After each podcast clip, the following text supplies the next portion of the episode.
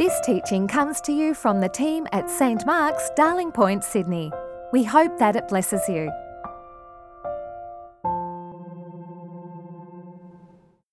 Father, in the written word and through the spoken word, help us to encounter your living word, our Lord and Saviour, Jesus Christ. Amen. Well, particularly for visitors, we are uh, working our way through St Paul's first letter to the Corinthians, and uh, we were doing this a little while ago, and we've been doing something else, and today we're starting back, and we're in chapter 6.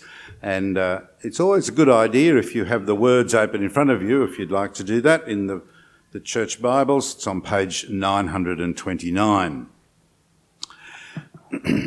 it often uh, takes a long time for Christian believers to mature into Christian behaviours. Believing is one thing, but behaving is another one. There are endless examples, of course. 200 years ago, in our colony's early days, Samuel Marsden was a wonderful pioneer missionary to the Maoris, where he had a, a number of trips over to New Zealand, the first uh, missionary to that country.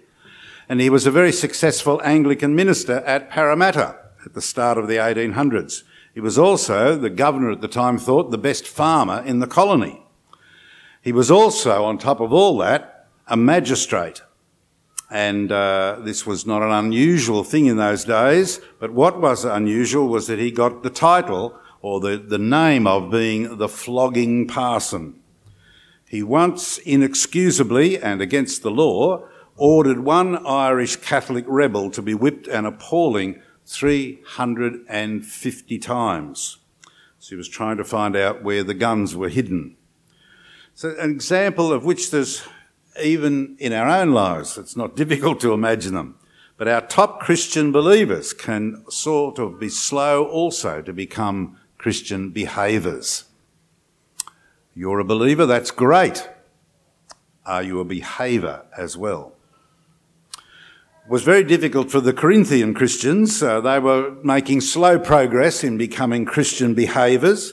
It was, of course, only five years or so uh, after the church had been started by St. Paul, but they were still showing many characteristics of their pagan Greek background rather than being transformed very much into the character and the qualities of Jesus.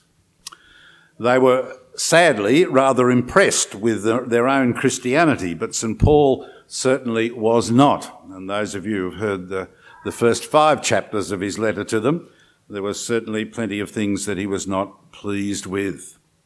But here in this short passage that was read today, three times he thunders at them, Don't you know? And you can just, uh, you can feel the frustration dripping from the page. Three times in this just, he's disgusted with them. He is very, very disappointed. Now they've got two serious faults that he's talking about here. There are other serious faults elsewhere in the letter. So, as you can see in verse 8, he says, You yourselves wrong and defraud and believers at that. In other words, even within the church, there are some people who are conning or doing something to other people in the church that is wrong. And then he goes back in verse 6, he says, And a believer goes to court against a believer and before unbelievers. Or up in verse 1, he says, before the unrighteous. In other words, some of them are diddling one another, and then the losers are dragging their antagonists off to the civil court to get redress or to get whatever they're after. They're still being Greek, they're not being Christian. Both actions, he says, are wrong. And uh, you can see St. Paul shaking his head in disbelief when he, he hears the news. And so he writes in verse 9, Don't you know that wrongdoers will not inherit the kingdom of God? Don't be deceived. Don't kid yourself. Don't have yourself on. This defrauding and dragging off to the secular court for revenge is unrighteous, is eternally dangerous, and has to stop. Now, we've got a number of important little side comments, otherwise, we're left in uh, some very queering sort of places.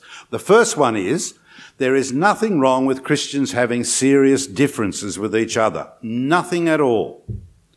Uh, years ago in one of my parishes, we rebuilt the church, and uh, the congregation had lots of people in it who were 60 and over, and we had lots of people also very keen between the 20s and through to 20 to 40, and almost nobody apart from me in the middle.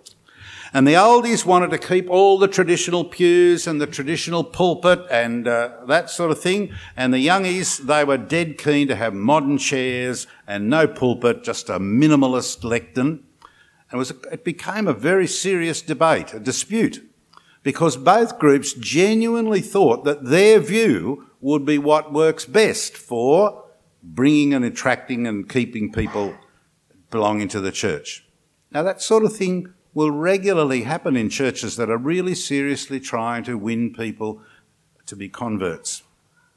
So when people care about something, they will speak up. And sooner or later, here and there, there will be disputes. It's to be expected. In fact, it's healthy. What is crucial is that we conduct our disputes with so much deliberate mutual respect and so much effort to see the other person's point of view that our relationships can actually get stronger thanks to the dispute. Well, that certainly was not what was happening in Corinth. Verse 7 To have lawsuits at all with one another is already a defeat for you. Why not rather be defrauded?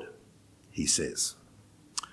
Now, at first uh, hearing it, this does sound like uh, taking Jesus' instruction to turn the other cheek perhaps a bit too far. I mean, when you stop and think, not going to court uh, when I think that I have been uh, done by somebody has two very bad results. First of all, it leaves me being resentful. And that is really a bad place to be. And secondly, it leaves my defrauder having got away with it and therefore tempted to do it again. I'm leading him or her into temptation by not standing up and saying woo. Well, then, the question then arises what good result could possibly outweigh those two obvious bad results? What possible reason could there be for not using the courts to gain what I should have? Well, it's a rather long answer. And to sort it out, we need to remember Paul's view of the church. Now, he called the church the body of Christ, not the body of Christians, which is what we probably would have called the church if we'd been uh, uh, the person responsible for giving it a description. The body of Christ. Now, Paul had been the fanatical persecutor of the Christians when the risen Jesus spoke to him personally Saul, Saul, why are you persecuting me? Not why are you persecuting my followers, but why are you persecuting me? That's how closely Jesus identified himself with the church. And so Paul learned that day that Jesus in heaven is linked to his church on earth, to all believers. So linked that Paul calls the church the body of Christ. In a couple of chapters' time, we're going to read in this same letter Paul saying to the Christians, You are the body of Christ, and each one of you is a part of it. A body. With our own bodies, uh, when every part functions properly, the whole body operates in an extraordinary harmony and efficiency. I mean, how many muscles have to cooperate perfectly in order for you to run, or for you to dance, or even just to digest a meal, or even just to sleep, let alone play the piano or something complicated? Our bodies are countless bits cooperating perfectly. And so Paul declares, look, it is the same in the church. He writes, as each part does its work, the whole body builds itself up in love. There's something deep, something deeply sacred about the church. And there's also something very practical about the church. It's Jesus' shopfront. The church is his advertisement. it's his website. At the Last Supper, as Jesus thought about all the future believers who were to, uh, in, in, in all the generations ahead, including these Corinthians that Paul's writing to, including us, Jesus prayed this, as we heard in the first reading May they all be one as you, Father, are in me and I in you. For what purpose? So that the world may believe you sent me. It's a very, very significant prayer that Jesus prayed. He prayed that we would be so united, so actively close to each other, so voluntarily tied together, as the Father and the Son are tied together, that the world will believe. Our unity, our harmony, our oneness in every way is to be so strong and therefore so different to our rest of society that the unbeliever will be turned into a believer by being impressed. So harmony then is in the church is God's plan and it's also his gift.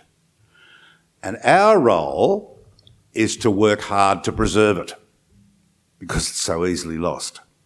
Paul teaches us, he said, make every effort to keep the unity of the Spirit. And we make this effort in endless ways. For instance, Paul says to them, each of you must speak truthfully to his neighbour, for we're all members of one body.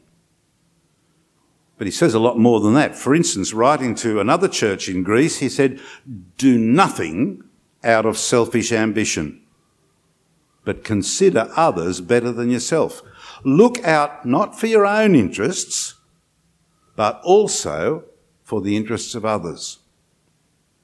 And he went on to say, Your attitude should be the same as that of Christ Jesus. Now, when we in the church start achieving that, people will notice. Heads will turn, hearts will melt, doubters will believe. But while we're hurting each other and even publicly dragging one another off to the civil court, the Spirit of Christ is hidden. Jesus' prayer goes unanswered. Outsiders are only too pleased to be outside. We can even be detested. Now, Paul says, verse 7, why not rather be defrauded? Now, of course, he's not a fan of people being defrauded by a brother just to keep peace in the church. He has a different solution. His plan A sort it out in house. So, verse 1 take it before the saints in the church, not in the public courts. Now, this, he's sure, is what should always happen. I, I, doubt if he really ever expected anyone to willingly be defrauded. I mean, that would be surely, at best, the absolute last resort. It's like he writes this to almost uh, as an almost as an exaggeration in order to make his point stronger. And the point looks like never hang the church's dirty laundry in the public eye. Now, today when we hear a sentence like that, usually I think it makes us feel a bit nervous because hiding the church's dirty laundry has been a very bad thing of late. A Catholic archbishop has just been given a sentence of 12 months detention for refusing to hang the church's dirty laundry in public. Just before that, our Anglican bishops in Perth and in Grafton have resigned in shame because they refused to hang the church's dirty laundry in the public eye. All three kept quiet when they heard that there were cler- some of their clergy in their diocese were active pedophiles. They tried to protect the church's name, but in doing so, they prevented proper action. Paul wants privacy, but he also wants proper action. So, we turn to Paul's practical but spiritual answer. He notes what they were doing in verse 4. If you have disputes, then do you appoint as judges those who have no standing in the church? Well, you do, but you shouldn't, he's saying. You must do better than that. And in verse 5, here it is. Can it be that there is no one among you wise enough to decide between one believer and another? Now, this was the traditional Jewish way. The two uh, arguers take their dispute to the rabbi. Now, system had been going on for ages and Paul knew that this system, it's got a good track record. It was working. And the Christians should be doing the same thing. Now, our mind immediately says, well, why? What, what advantage could there be in having an in-house judge? Where, where's, the, where's the gain in that? Well, here are three possibilities, and you might be able to add others.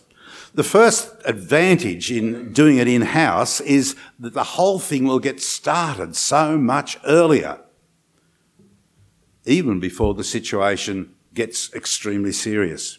I mean, other folk in the church know when there's people who normally get on are not getting on, and they'll urge them, if they know there is someone in the church who, who's responsible, or does this well, they'll urge them, look, go and see the, the reconciler, whether it's the rector or somebody else, long before the conflict has got to the stage where it's no hope, and uh, somebody in desperation goes off to the secular court.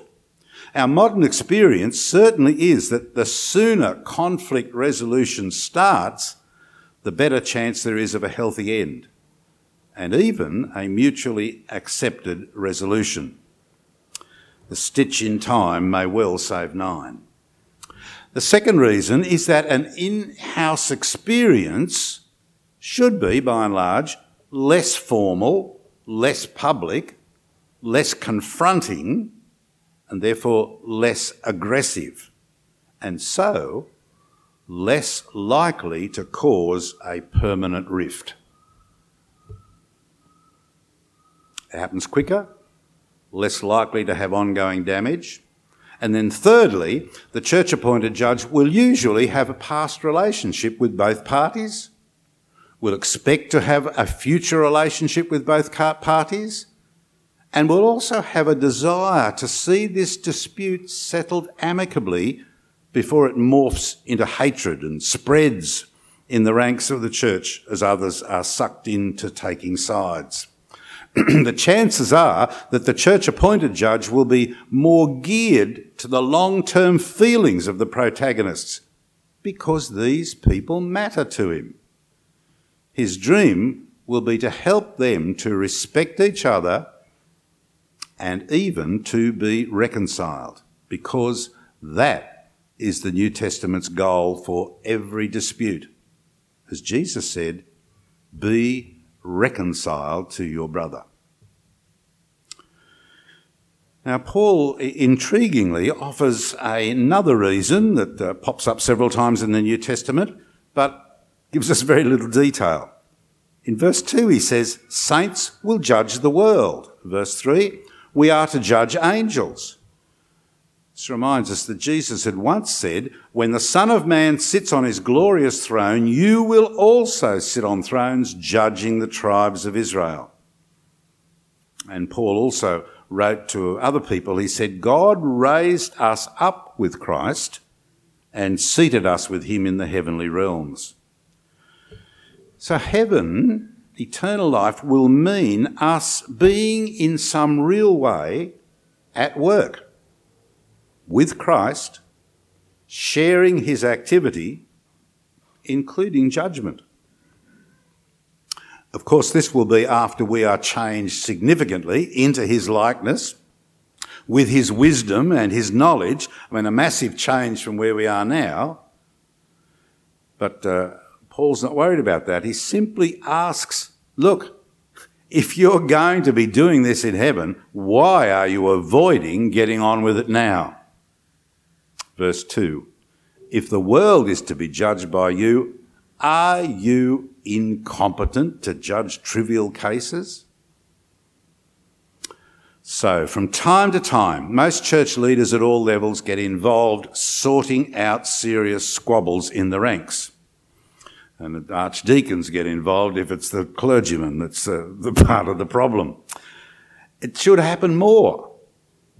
Uh, and it would if only all of us accepted how absolutely essential it is for the whole body of Christ in a parish to be in harmony just like the muscles in a healthy body, just like the closeness of the Father and the Son. It's what Jesus prayed for, and so it is our vision, our goal. It's not an option. Here and there, Christians will have disputes. Yep. But these have to be carried out in such a way that our mutual love must keep on shining through we are to deeply respect each other. And the church is to provide wise conflict managers. Because, verse 7, to have lawsuits at all with one another is already a defeat for you. Thanks for listening. Please visit our website at www.stmarksdp.org to subscribe to our new episodes, browse more resources, and find more information about the community of St. Mark's.